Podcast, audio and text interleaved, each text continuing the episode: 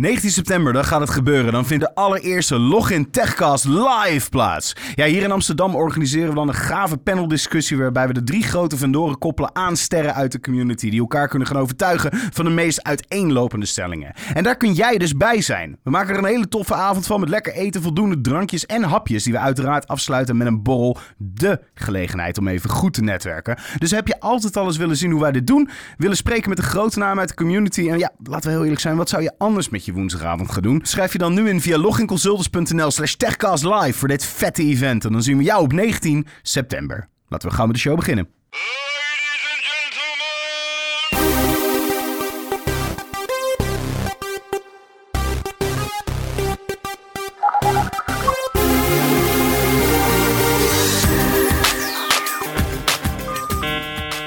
Hallo en welkom bij de Login Techcast, de podcast van Login Consultants. Dit is aflevering 12 waarin we het vandaag gaan hebben over Scrum, alles Scrum. Mijn naam is Sander Noordijk en zoals altijd word ik bijgestaan door mijn vriend, co-host en collega Erik van Klaveren. Hoe is het met jou? Ja, fantastisch.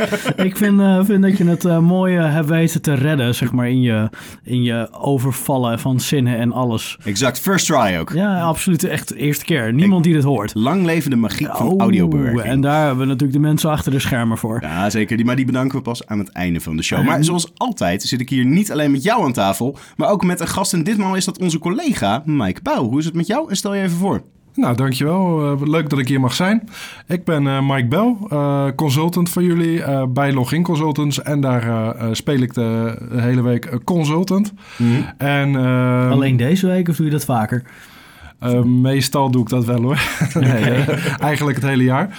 Ehm, en jullie hebben me gevraagd om eh, eens te komen babbelen over onze ervaring, of met mijn ervaring over Scrum. Mhm.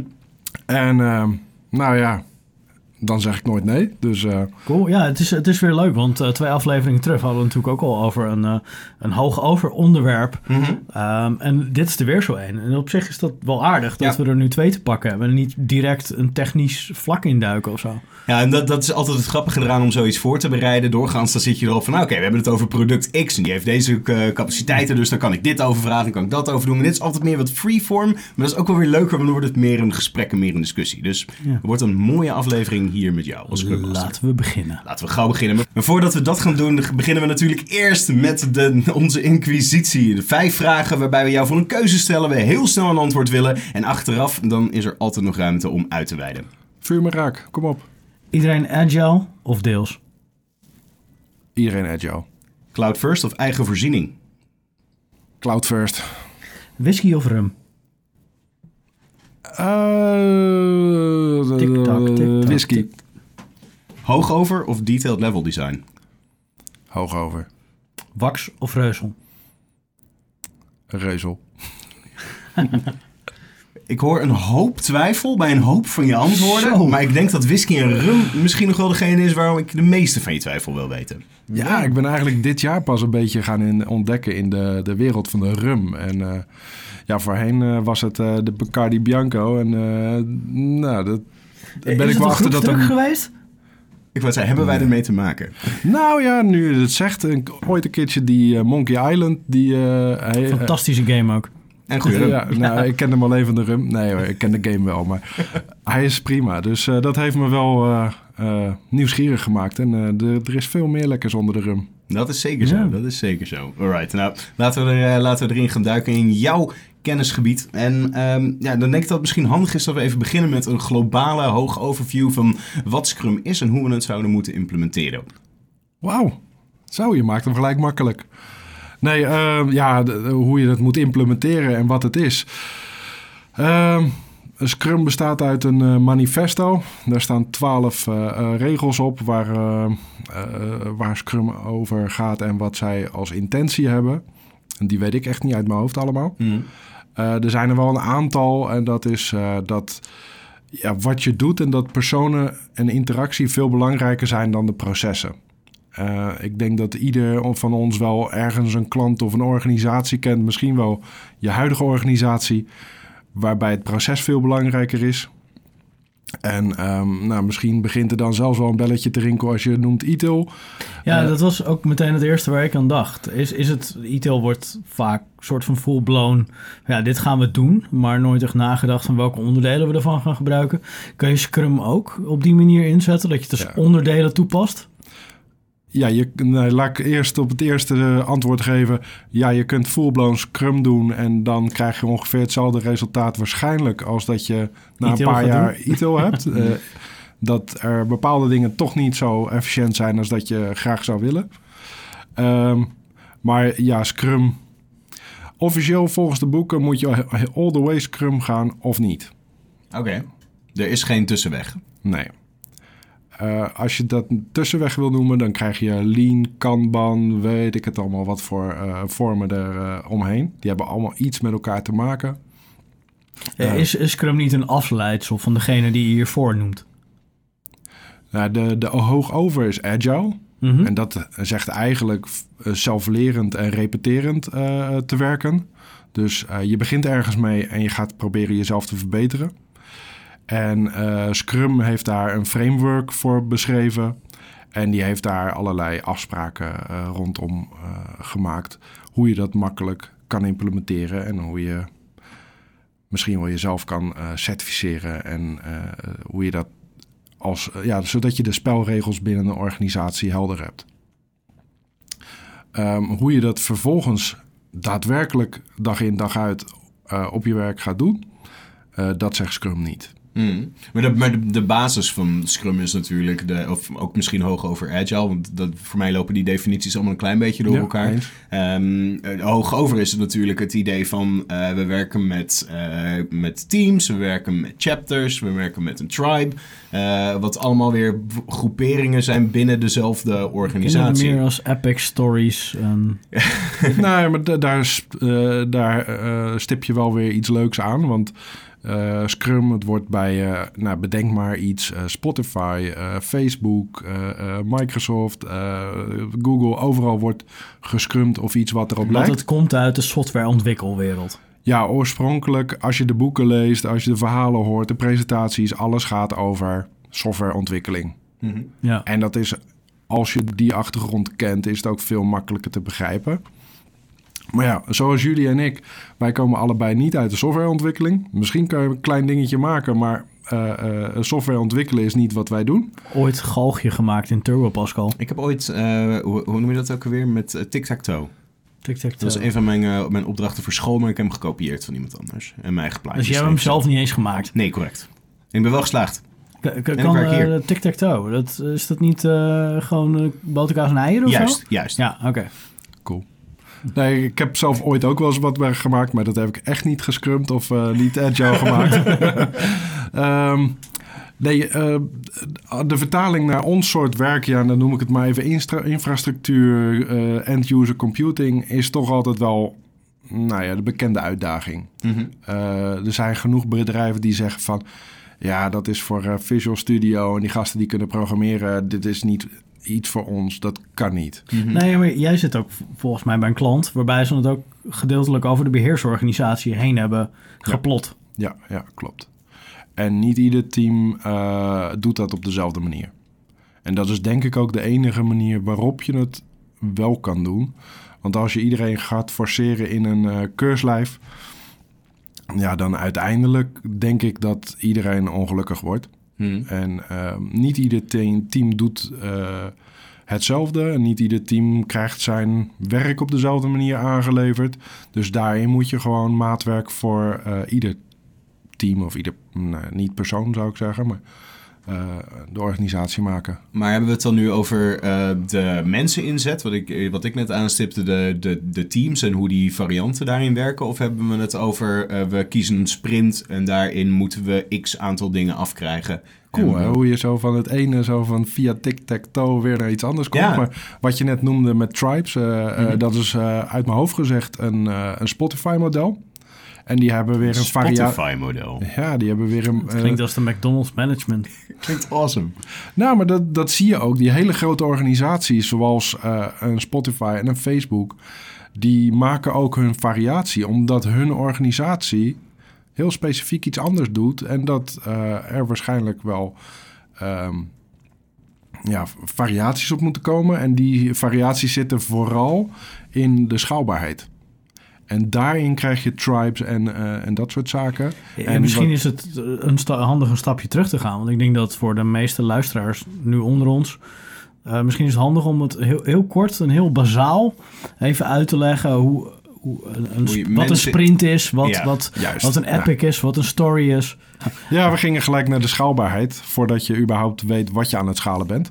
Maar eh, laten we even kijken, wat, wat is nou eigenlijk één Scrum team? Eh Eén Scrum team die eh, heeft een sprint, een, een welbekende sprint. En sprint is eigenlijk een, eh, een periode, een tijd die je met elkaar afspreekt.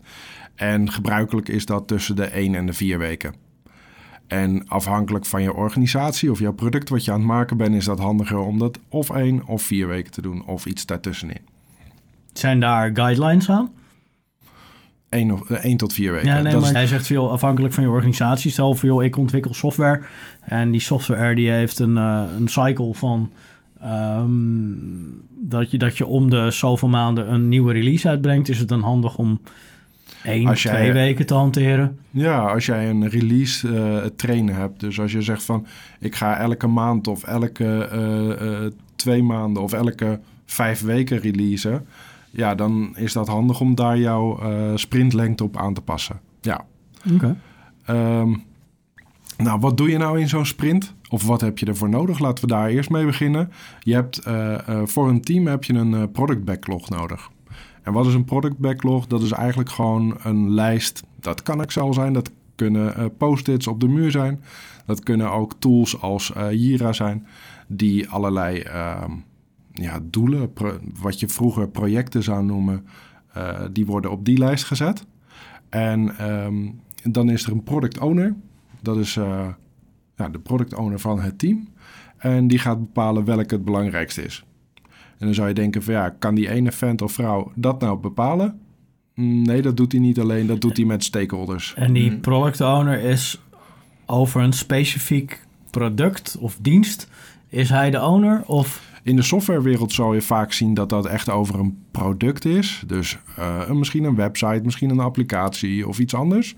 Eh, in de wereld waar nou ja, wij eh, meer werkzaam zijn, zal je zien dat dat vaker eh, ja, bijna een teamleader of iets, iemand is die een team aanstuurt. En dat team kan meerdere producten onder zich hebben. Ja. In een beheerorganisatie zal dat eigenlijk altijd zo zijn dat ze meerdere producten onder zich hebben. En je riep stakeholder. En stakeholder kan de business zijn? Of is dat Eh, team wat het, anders? team, het team zelf is de eerste stakeholder of een stakeholder, Eh, maar ook de business. Eh, dat kan ook een directeur zijn, dat kan eigenlijk iedereen zijn die iets van het team vraagt. Affiniteit met hetgeen wat opgeleverd moet worden. Ehm, nou, meer, een- meer dan affiniteit. Dus Zijn het enkel de mensen waar je verantwoording aan, aan aflegt? Als het goed is wel. En ik eh, zal je zeggen waarom als het goed is. Als het goed is ben je niks anders aan het doen dan de dingen die gevraagd worden. Dus eh, op het moment dat je andere dingen aan het doen bent... En dan moet je heel goed afvragen voor wie doe ik dit? En als je daar niemand voor kan vinden... Nou, misschien moet je dan gewoon het lekker niet gaan doen. Dat is diepgaand. Zo. Het, eh, anders moet je het gewoon lekker zelf doen. Dat Ja. klinkt ook als een goed idee. Eh, eh, Nee, dan voor de mensen wie dit over het hoofd ging, want wij, ons ging dat zeker. Hoe, hoe moeten we dat zien? Als het team eh, eh, zaken oppakt, gaat uitvoeren, gaat implementeren... terwijl er eigenlijk niemand is die erom vraagt... Mhm. En is dit dan, ehm, ik, ik, ik wil, ik, ik heb in mijn hoofd, ik ga dit hoofdtraject ga ik doorlopen. Dit is wat ik ga doen deze week. Maar er komt wat tussendoor eh, van iemand die zegt, hé hey, trouwens zou je nog even dat kunnen doen. Is dat waar we het over hebben? Nou, dat laatste wat je nu zegt, daar heb je dus Scrum Master voor. En eh, die zorgt gewoon dat dat niet bestaat. Dus eh, kun je dit even tussendoor doen? Is dat way. realiteit? Ik kies Oh. op maandag wat ik ga doen en dat is wat ik ga doen. Ehm, ik kies aanstaande donderdag. Dan is het einde van mijn sprint. Kies ik wat ik de volgende drie weken ga doen. En daar valt eh, heel weinig tussen te krijgen. En als iemand toch, eh, eh, ja, eh, als er een prio 1 is of er is echt nood aan de man en er moet iets anders gebeuren, dan, is, dan wordt dat niet met mij besproken. Dan Dus- wordt dat met de product owner besproken. Eigenlijk, je, je, aan het begin van een sprint bepaal je wat je voor je die sprint gaat doen. Dat is iets wat op de backlog zou kunnen staan of moet staan. Dat moet op de backlog staan. En daarbij bepaal je hoe lang je erover gaat doen, wat je ermee gaat doen en wat je afspreekt. Ja, ik ga, eh, ja, ik, ga eventjes ehm, nu zeggen ja. Eh, straks komen we erop eh, over wat je nu net zegt over hoe lang en noem maar op. Het gaat mij erom dat onze luisteraar ook nog steeds het kan volgen. Want dit is Ja. best lastig zonder slides of zonder visuals. Ja, zeker. Maar we hadden de, de, de product backlog. Dat is een lijst wat we ooit in de toekomst misschien gaan doen met het team. Misschien, hoeft niet. Dan hebben we die product owner en die bepaalt wat we als eerste gaan oppakken. En eh, hoe bepaalt hij nou wat we als eerste gaan oppakken? Dat doet hij door mede eh, met zijn stakeholders te luisteren van eh, wie heeft er nu als eerste iets nodig en wat levert dan het meeste op. En dan kijkt hij daarbij ook nog naar, met het team van hoe lang gaan we hierover doen om dit te bouwen. En hetgene wat, je, wat het meeste oplevert, met de minste tijd, dat pak je als eerste op. Dat is doorgaans eh, de regel. En eh, datgene wat je oppakt, dat hou je van de product backlog af en dat zet je in de sprint backlog. En de sprint backlog is, Wat nog, te, het is je to-do-lijst. ja, is het, ja, zeker. Er staat ook letterlijk als jij een, zo'n eh, sprint backlog hebt, een kolommetje met to-do en daar staan al jouw taken of je En dat acties. kan in je Jira zijn, dat kan op een Scrumbot zijn, dat kan je op Ja. je Kanban-bord zijn, dat kan in Trello kan dat zijn. Dat, Uiteraard. ja. En al die dingen, die taken, dat noem je dan user stories. En eh, dat is eigenlijk waar, mee, eh, waar je als team zegt... ja, wij hebben hier vertrouwen in dat het ons dit gaat lukken in drie weken. In het geval van eh, de klant waar ik nu zit, is dat drie weken. En dan zeggen we op die donderdag van... in drie weken gaan wij dit kunnen maken. En na die drie weken, dan, dan heb je een bepaald punt bereikt. Dan is het af, dan is het niet af. Ehm, eh, doe je er nog iets? Doe je nog een overleg? Ga je dan nog een recap eh, erop nemen? Eh, Doe je daar nog iets mee? Nou ja, dan ga je überhaupt in die drie weken zijn er meerdere overleggen. En dat is ook hetgene waar je eh, mensen die een klein beetje ervaring hebben met Scrum misschien nog wel eens over hoort klagen. Van ja, het is allemaal overleg hier, overleg daar en het duurt allemaal zo lang en eh, ik, ik wil gewoon naar mijn werk toe. Maar je hebt ook in die overleggen kan je ook bepaalde stagnatie aangeven. Ja, nou, je hebt een aantal eh, ehm, momenten en dat is iedere dag heb je een dagstart. En dat is iets wat heel veel organisaties gewoon al doen zonder dat ze aan het scrummen zijn. Gewoon even 's ochtends afspreken, waar ben je mee bezig? Waar loop je tegenaan en welke risico's heb je? Hoe was je weekend? Nee, dat niet. Juist Ja. niet. Nee, je hebt maar twee Korte minuten per persoon. Eh, eh, Zo'n meeting mag maximaal een kwartier duren. Dus maakt niet uit hoe groot je team is. Langer dan een kwartier moet je hem gewoon afkappen. Ehm, eh, wat is daar het belangrijkste? Dat is de hulpvraag. Eh, hoe vaak heb je niet in een project gezeten dat je ergens dagen, misschien wel weken mee bezig bent? En wanneer ben je eruit gekomen? Dat is vaak dat die ene collega die niet naast jou zat in één keer zegt: Ik help je wel even. Nou, dat is juist eh, de winst van zo'n dagstart. Van kan ik nu mijn probleem of mijn hulpvraag daar neerleggen? Want ja, met z'n zessen of met z'n achten kan je meer bedenken dan jij alleen. Kan dat ook betekenen, ehm, ik heb nog wel ruimte over, dus doe me nog maar iets erbij? Dan zal niet iedereen dat zomaar roepen natuurlijk. Eh, in, in principe is er geen ik in een team. Oeh. There is no I in team. Yes. Eh, dus ehm, er is pas ruimte over op het moment dat de sprint backlog leeg is. Maar ik heb van tevoren besloten, ik ga deze zeven dingen doen. En Ja, maar die besluit je als team. Die mijn team heeft met mij besloten dat ik deze zeven nee, dingen het ga is doen. niet, er is geen ik in team. Ja, jouw team heeft besloten, zeg maar, dit in zijn geheel te doen. En in Mike's voorbeeld, in die drie weken, dus dit gaan we met z'n allen Mhm. doen. Eh, dan kom je op een van mijn eye-openers eh, die ik ervaren heb bij de klant. Is, eh, wij zijn begonnen ook wat je nu zegt van ja, ik ga deze stories oppakken en die ga ik doen. En dan kreeg je halverwege de sprint, ja, ik zit vol. Of eh, nou, ik ben eigenlijk al klaar, ik ben aan het YouTuben. En ehm, daar zijn we eh, na een tijdje van afgestapt. En dat ging niet helemaal vanzelf. Eh, dat kostte gewoon tijd, letterlijk tijd. Eh, toen hebben we gezegd van nou ja, deze het inrichten van die server of een uitrollen van een applicatie. Daar hebben we gewoon twee keer zoveel tijd voor uitgetrokken. En toen hebben we ook gewoon uh, gezegd van nou, Pietje of Jantje, die heeft daar geen ervaring mee. Die gaat, er gewoon, die gaat het gewoon samen doen met degene die het normaal deed. En zo zijn we eigenlijk de kennis binnen het team gaan verspreiden. En nu hebben we nou, een, bijna nou, ik durf niet te zeggen 100%, maar laten we zeggen 80% uh, allround team gemaakt met, met beheerders. En met nou ja, projectmensen hebben we eigenlijk niet meer. Het zijn ook niet echt meer beheerders. Het is een beetje een mengelmoes van projectmensen en beheerders. En dat is juist het leuke. Je deelt kennis zonder dat je een training of een cursus of een examen moet doen. Je doet het samen. Dus het is ook deels ter vervanging van de overdracht die je normaal aan het einde van een project doet. Ja. Want je, je leidt uh, eigenlijk het is learning on the job.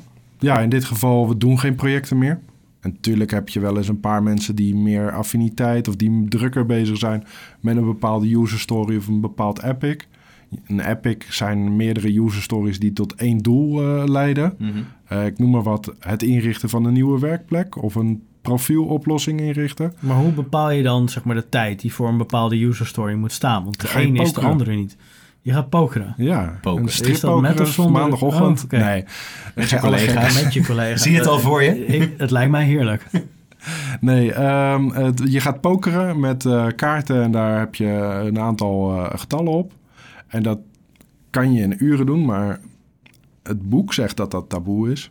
Maar daar zo beginnen de meeste teams wel. Omdat dat het... Wij hebben ooit geprobeerd met tijdsindicatie hier ook te werken. En dan zeg maar gewoon een hand opsteken. Tien vingers betekent dat je nog x tijd hebt. Vijf vingers betekent ook dat je nog x tijd hebt.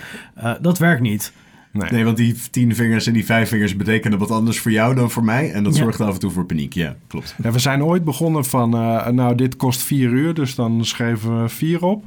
Uh, nou ja, uiteindelijk merkten we dat we aan het einde van zo'n sprint... hadden we... Um, 200 uren aan werk verzet. Maar we waren er met acht, uur, met acht man en die hadden uh, 260 uur eigenlijk uh, hebben ze op hun uren, op hun timesheet geschreven. En dan kreeg je altijd geëikel van waar zijn nou die 60 uur gebleven?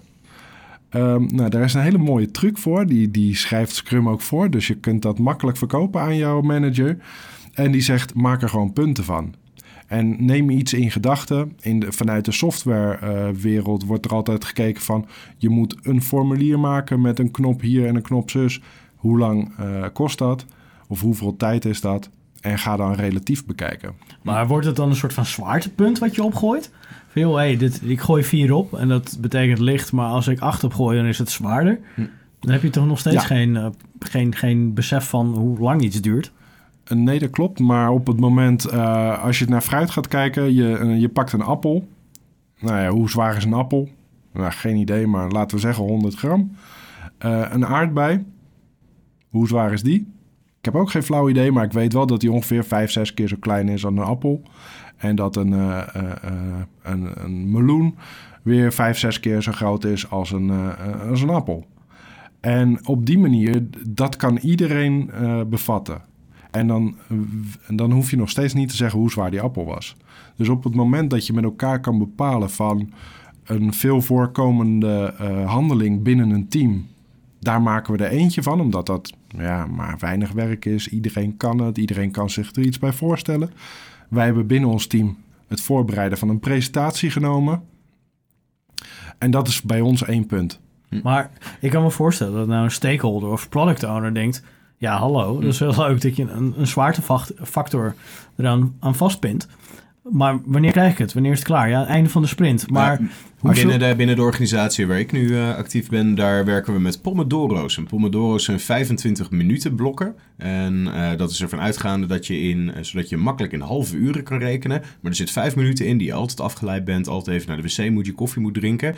je hebt ook nog overleggen die je in de week moet voeren. Dus pak je 80% van je pomodoro's het aantal pomodoro's wat je zou kunnen werken, dat je beschikbaar bent, dat is het aantal dat je kan inzetten in een sprint. Het klinkt mij iets wat ik zou bestellen bij een Mexicaan. Ja, ik heb ook, maak ook iedere week grappen over pomelo's en uh, andere grappen. Ja. Doe er maar hot sauce bij. Klopt helemaal. Ehm, En de dan eer- heb je het meer gekoppeld aan tijd dan eh, het, het pu- punt wat jij nu noemt over eh, zwaartefactor. zwaartefactor. Ja. Ja, dat Wat ik zwaarte, wel interessanter vind om de verschillen te horen. het zwaartefactor, uiteindelijk ga je dat niet van tevoren kunnen bepalen. Dus de eerste twee, drie sprints die je gaat Nee, draaien, dat ga je dan pas... heel moeilijk. Hoe, dan heb je uiteindelijk zeg maar zoveel van die punten, want dat is uiteindelijk hoe je telt. Heb je in een, in een, in een sprint. Ja, daar, daar, daar kan je met Excel kan je daar prima eh, uit de voeten. Dan, uiteindelijk weet je hoeveel uur er gewerkt is. Dus het is wel beschikbare tijd. Ja, Er zit wel een factor in, maar op, eh, wat heel vaak gebeurt, is dat je eh, als je tien stories hebt, dan zou je er drie, vier, vijf wel redelijk goed kiezen. Maar je maakt altijd fouten. En ehm, uiteindelijk met punten, het is een beetje. Het voelt aan als maskering, maar het, is, het levelt zichzelf uit. Bij de ene doe je een beetje overshoot en bij de ander iets te weinig. En uiteindelijk klopt dat ook wel. En ehm, in het begin geloofde ik er ook echt niet in. dan heb je dus een, sowieso heb je een half jaar aanloop voordat je dit, dit Nee, dat- systeem eerst kost- goed onder de, onder Nee, de knie krijgt. kost drie, story, eh, drie sprints. Kost dat. Dus dat is maar net hoe ver dat je dat. eh, ehm, ja, hoe lang jouw sprint is. Dus dat is drie, drie keer drie weken. Is ja, dus in ons geval was dat, nee, ja, was dat twee maanden. En dat betekent niet dat je eh, daarvoor helemaal niks kan zeggen. De eerste sprint kan je niks zeggen. Maar dat maakt niet uit of dat je nou in pomodoro's, meloenen of eh storypoints of in uren werkt. Op het moment dat je, deze, eh, dat je gaat scrummen, de eerste sprint, is gewoon eh, trial and error. Je zult dan zien van hoeveel kunnen we nou echt doen met z'n allen en wat kunnen we nou niet doen.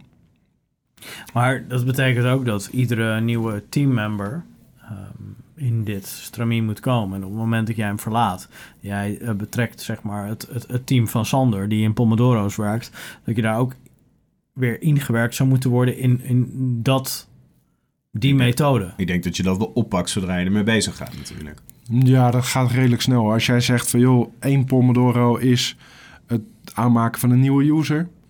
En op het moment dat ik er 300 moet doen, dan heb ik, er- kan ik ook gewoon zonder dat ik weet wat een Pomodoro verder is, kan ik dat echt wel een beetje inschatten. En ja, misschien zal ik de eerste keer een beetje ernaast zitten. Maar dat is echt allemaal niet zo spannend. Dan ga je naar micromanagement. Maar in hoeverre word je daar dan op afgerekend? Eh, Binnen, binnen, binnen Scrum. Mag een eh, taak over de sprint heen getild worden?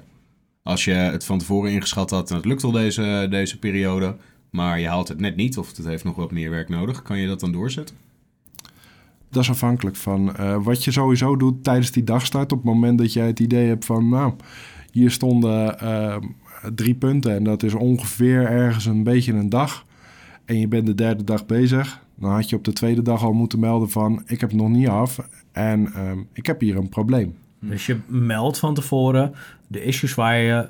En gedurende. En ja, gedurende dat, doe je je tijdens die dagstart, exact. En eh, is daar nog een eh, Scrum eh, terminologie voor? Of is daar nog een Scrum... eh, Ja, daily stand-up of een dagstart of wat dan ook. Nee, maar voor, de, voor, voor hetgeen waar je tegenaan loopt. Ja, dat heet een impediment. Een impediment is iets waar, wat jou blokkeert in het eh, correct of op tijd kunnen opleveren van eh, een bepaalde story. En, en moet daarop geacteerd worden? Wat, wat, wat kan ik daarmee?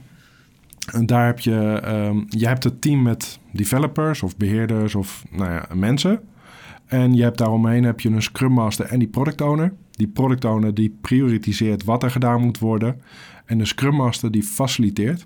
En die zorgt ervoor dat op het moment dat iemand ergens een impediment heeft, een blocking issue, ehm, nou, dan wordt er met het team besproken van oké, kan je dat zelf oplossen? Kan iemand anders binnen het team oplossen?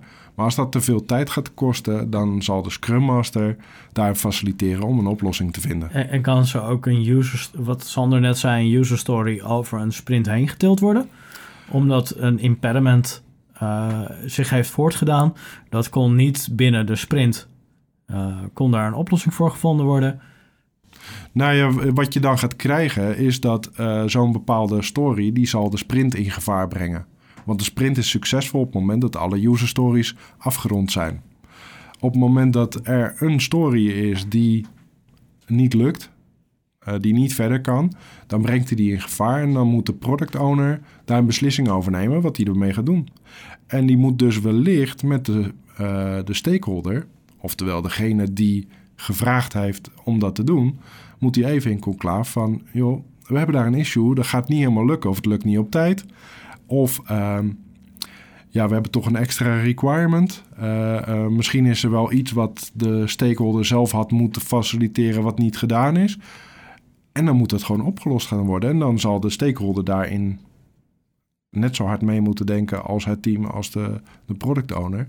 Maar dan kun je wel uh, als product owner, en dat is eigenlijk de enige die dat kan doen, die kan dan zeggen van nou, uh, deze halen we uit de sprint of uh, deze schrappen we in zijn totaal. Die gaan we helemaal niet meer doen. En dat kan dus voortkomen uit zo'n impediment? Ja, ja. Oké. Okay.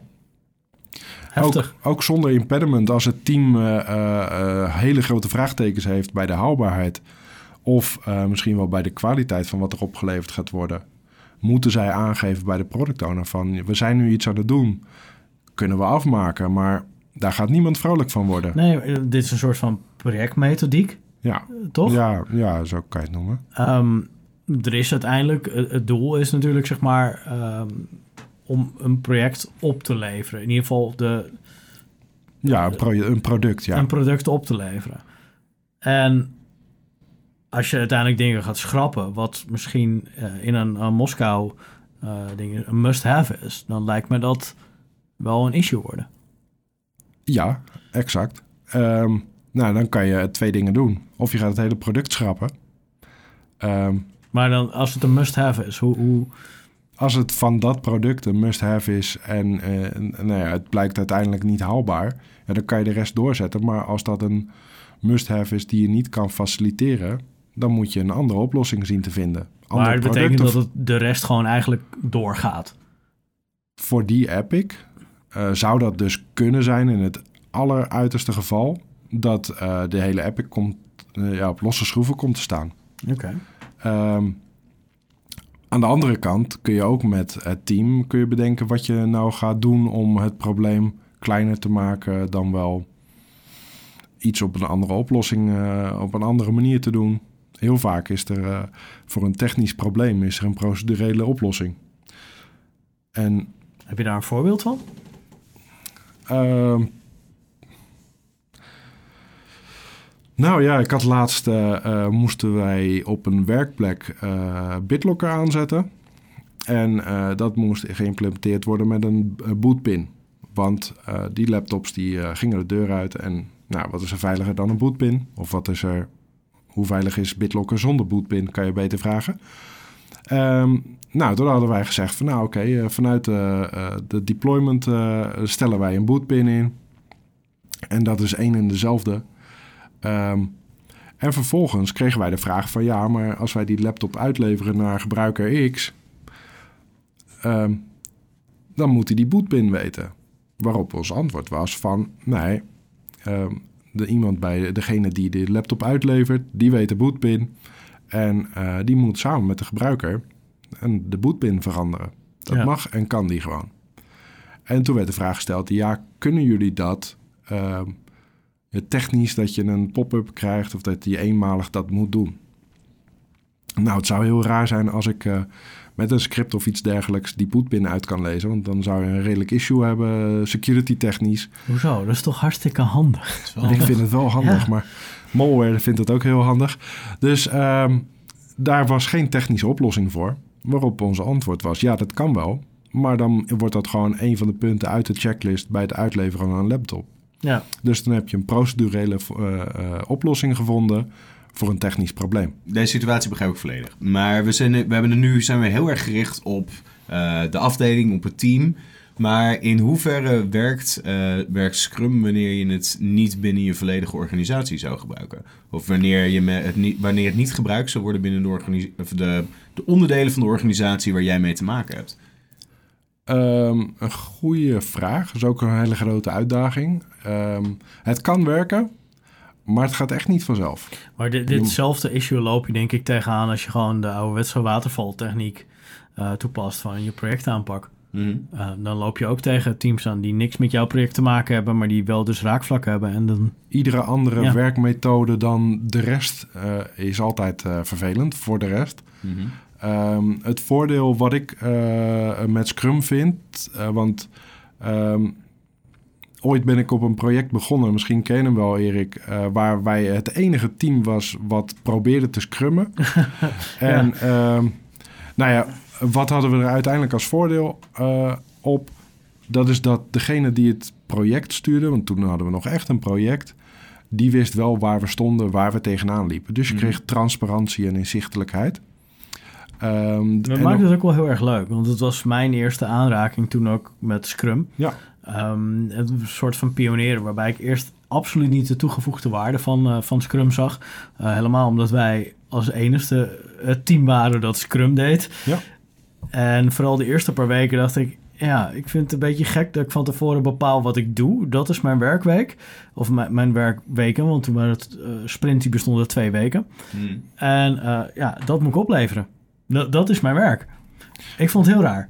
Ja, de, de eerste keer was het voor mij ook heel raar. Want normaal, je hebt een ontwerp. Dan ga je Ja. eerst eh, op zitten broeden. En dan eh, hoop je dat die eh, klant er een stempel op zet en dat die 1.0 mag worden. Hmm. En dan ga je het bouwen. En dan heb je altijd ergens een fase dat je op 80% van je tijd zit. Dat die klant zegt, ja, maar ik wil het toch anders. Hmm. Dan heb je een heel leuk ontwerp geschreven, helemaal 1.0. Maar vervolgens, voordat die überhaupt in productie is... ga je al iets heel anders bouwen als wat je ontworpen hebt. Maar het is nog steeds, denk ik wel, het geval dat er eh, conform architectuur wordt gewerkt. Nou ja, daar zit wel, en dat is wel grappig, in de vorige podcast eh, werd er gen- eh, gerefereerd naar micromanagement eh, ten opzichte van eh, zelfsturend eh, team. Mhm. Dat is al een aantal podcasts Oh terug. ja, eh, klopt, dat is die van Pieter eh, geweest. En eh, nou ja, dan, dan krijg je natuurlijk wel de vraag van eh, ja, hoe ga je met architectuur om? En dat is ook de grootste valkuil eh, binnen Scrum. Eh, Scrum zelf eh, zegt er helemaal niks over. Dus je zal ook vaak zien dat de organisatie er niks mee doet. En denkt van, zo, die architecten hebben we niet meer nodig, want het team lost het zelf wel op. Eh, als je een tijdje bezig bent, dan merk je wel dat die rol gemist wordt. Ja. Ehm, een van de mogelijke oplossingen, en ik denk ook dat dat de beste is die werkt, is dat je gewoon weer een ouderwetse architect naast de product owner zet, die gewoon meekijkt van, joh, wat wordt er nou door klanten dan wel de business of eh, gevraagd? En strookt dat wel met de architectuur die we hadden of de visie? En is dat ook op langere termijn houdbaar? Want dat je een team krijgt wat binnen no time coole dingen kan opleveren, is hartstikke gaaf. Maar je moet het volgend jaar ook nog kunnen handelen. En op het moment dat je daar allerlei ehm, ja, binnenbochten hebt genomen... ja, uiteindelijk zoveel binnenbochten bij elkaar, dat wordt een puinhoop.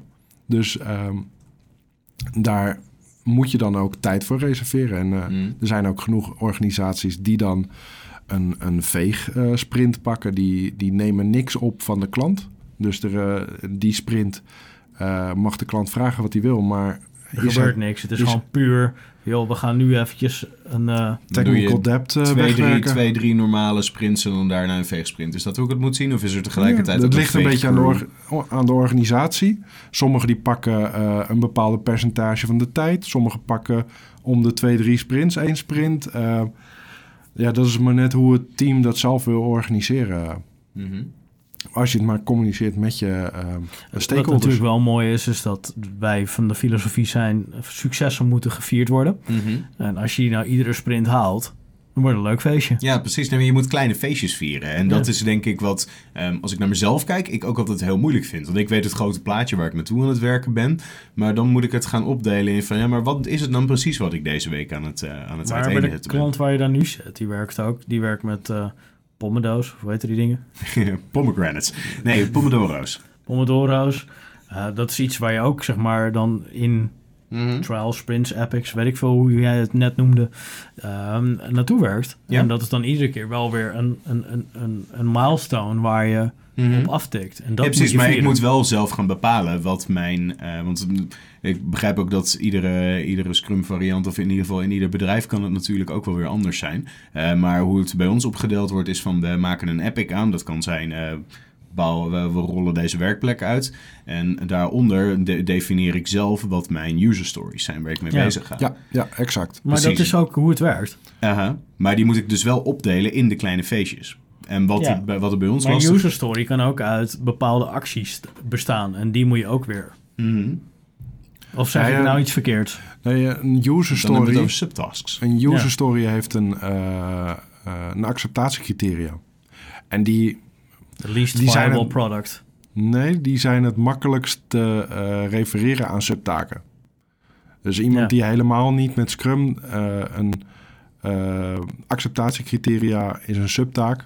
En op het moment dat je dat afgerond hebt en dat alle eh, acceptatiecriteria afgerond zijn, dan is het product van voldoende kwaliteit om op te leveren. Ja, dat is Mhm. the least viable product. Eh, als je die weer bij elkaar stopt, alle eh, user stories in een epic, en als je daarvan alle eh, acceptatiecriteria's hebt gedaan, dan zou je het MVP moeten hebben, ja. En ja, dat is een beetje leren hoe je dat binnen je organisatie doet. Of dat je één user story heel groot maakt, maar wel binnen een sprint. Dat je gelijk een product kan opleveren. Of dat je zegt van nou ja, het product is zo groot. Ik moet daar meerdere stories voor hebben. Dat we eh, de epic moeten afronden en dan pas kunnen we het opleveren. Mhm. Vaak zie je in de end-user computing dat één user story, noem maar wat, een database ergens configureren, dat dat voor de business helemaal niks aan waarde heeft. En dat dat gewoon een story is binnen een epic. En op het moment dat je alle, de hele epic hebt afgerond, dat je dan pas je product kan opleveren. Mhm. Ehm, en dan is het altijd wel even zoeken van... oké, maar hoe ga ik het dan niet toch eh, waterval maken? Want dan ben je va- vaak aan het waterskrummen. Mhm. Waterscrummen. Is Ja. dat sowieso niet een beetje het gevaar uit de industrie waar we vandaan komen? Dat je heel snel weer op die ouderwetse watervalmethode terugvalt. Ja, nou, maar dat is überhaupt het gevaar van de personen. En dat eh, heb jij en ik net zo goed in ons. Eh, je wil altijd alles perfect doen. Mhm. En soms, of eigenlijk altijd, is goed genoeg gewoon goed genoeg. Ja, Hey, ik heb het idee dat we hier echt nog een uur over door ja kunnen praten. sowieso. Maar we zijn een klein beetje door de tijd heen aan het raken. Als ik nog één globale eindvraag zou moeten stellen, is van in, in welke gevallen werkt Scrum juist heel goed en in welke gevallen zou het minder goed zijn? Of zou je het juist misschien moeten vermijden? Want ik kan me niet voorstellen dat er één managementmethodiek is of één werkmethodiek is die voor iedereen werkt. Wanneer is Scrum effectief en wanneer is het het niet? Wanneer het het niet is, is het makkelijkste. eh, ehm, en dat is wanneer je eigenlijk geen resources hebt. Oftewel, je hebt geen uren die je kan gebruiken. Dus eh, op het moment dat je... ehm, Maar dan heb je ook geen project. Nou, dat is niet altijd zo. Soms wil je met collega's iets in je vrije tijd eh, beter maken. En als, dat niet, als daar geen gereserveerde tijd voor is of geen inzet... Ja, dan kun je scrummen wat je wil, maar dat gaat gewoon niet werken. Dan is het gewoon weer meer een wishlist dan dat je iets eh, daadwerkelijk aan het opleveren bent. Eh, wanneer het wel werkt, ja, het mooiste is als, de, als het vanuit het management ook geaccepteerd wordt dat je gewoon elke sprint kan sturen wat je wil, maar dat daarbuiten gewoon de teams aan het werk zijn en dat ze gewoon met rust gelaten moeten worden. Dus dat zijn eigenlijk wel de grootste criteria eh, wanneer het wel en wanneer het niet werkt. Gaaf. En ik denk dat rust in de werkplek dat dat een superbelangrijk iets is. Ja, Ja. als ik nog één dingetje mag toevoegen. Ja, dat is jouw topic dan, hè? Ik kan dan. Oh, nou super. Ja. Eh, ik kan wel zeggen, en ik, ik denk dat een, eh, een hoop luisteraars en jullie er ook wel in herkennen. Dat op het moment dat je met een, eh, een watervalproject bezig bent, dat je dan milestones hebt. En die deadlines die zijn altijd krap. Dan ben je keihard aan het werk en dan heb je die milestone gehaald. En dan denk je de eerste twee dagen daarna. Zo, ik heb hem gehaald. En nu is het even rust. Eventjes een uurtje of twee uurtjes of misschien wel een hele middag even zoeken naar een nieuwe versterker of een nieuwe, weet ik het wat, wat je hobby is. Ehm, en dan daarna moet je weer op gaan starten, omdat je eigenlijk te veel eh, effort hebt moeten leveren om die milestone te halen. Maar dat, dat kan nog steeds met Scrum natuurlijk. Als jij die prioriteit van jouw, eh, jouw strippoker uit te hoog hebt gelegd. Ja, maar die doe je wel samen. Op het moment dat het hele... Dus je, je hebt zeg als- maar eh, de mensen die met je bepalen hoe lang iets gaat duren. Ja, ik bepaal niet als enige hoe lang iets duurt. Oké, Je gaat eigenlijk eh meeste stemmen gelden doen, bij wijze van spreken. Er zit nog een klein stukje in van waarom zeg jij dat het 20 punten kost en waarom zeg ik dat het 2 punten kost. Meestal zit er dan ook een inhoudelijke vraag achter, wat de ene vergeet of de ander te hoog inschat. Ehm, maar samen bepaal je gewoon één waarde. Dus nou, daar zit niet heel veel, eh, eh, ja, hoe zeg je dat, marge in. Ehm, en dat zorgt er wel dat er eigenlijk altijd voldoende werk is, maar niet te veel binnen een sprint, dat je gewoon door kan gaan. Ik kan me de laatste dag dat ik uh, lekker even rond heb zitten neuzen op tweakers, kan ik me niet meer herinneren. Dus je bent een efficiëntere werker geworden. Ja, soms wel vervelend. nou. Lijkt me dat een goed moment om deze Login Techcast af te gaan sluiten. Uh, wil je op de hoogte blijven, volg dan natuurlijk Login Techcast op Twitter. Uh, en uiteraard kun je ook voor vragen en opmerkingen terecht bij uh. En verder kun je mij natuurlijk vinden via LinkedIn, Twitter en Instagram onder Sander Noordijk en Erik. Ben je niet onder meer uh, sociale aangelegenheden terug te vinden? Mogelijkheden, maar zoek maar zelf. Zoek maar zelf. Oké, okay, nee, ik doe gewoon mee, maar onder mijn uh, eigen nummer, Erik van Klaveren. En Mike, waar kunnen mensen meer vinden over jou? Uh, LinkedIn, Twitter, Mike X of Mike Bell, daar vind je me vast. En anders moet je maar googlen. The X-Man, inderdaad, in ons midden. Nou afsluitend is de Login Techcast natuurlijk twee wekelijks te beluisteren via iTunes, Soundcloud en alle andere podcastleveranciers van de wereld. Dus wil je ons helpen? Uh, deel dan het nieuws van deze show en subscribe je zeker en raad hem aan aan iedereen die je om je heen hebt. En mocht je er iets over vinden, laat dan even een comment of een rating achter. Dat wordt ontzettend gewaardeerd. En dan rest mij niets om mijn co-host, onze gast en de mensen achter de schermen te bedanken. Maar natuurlijk vooral jou als luisteraar. En dan horen we je graag terug bij een volgende Login Techcast. Ciao.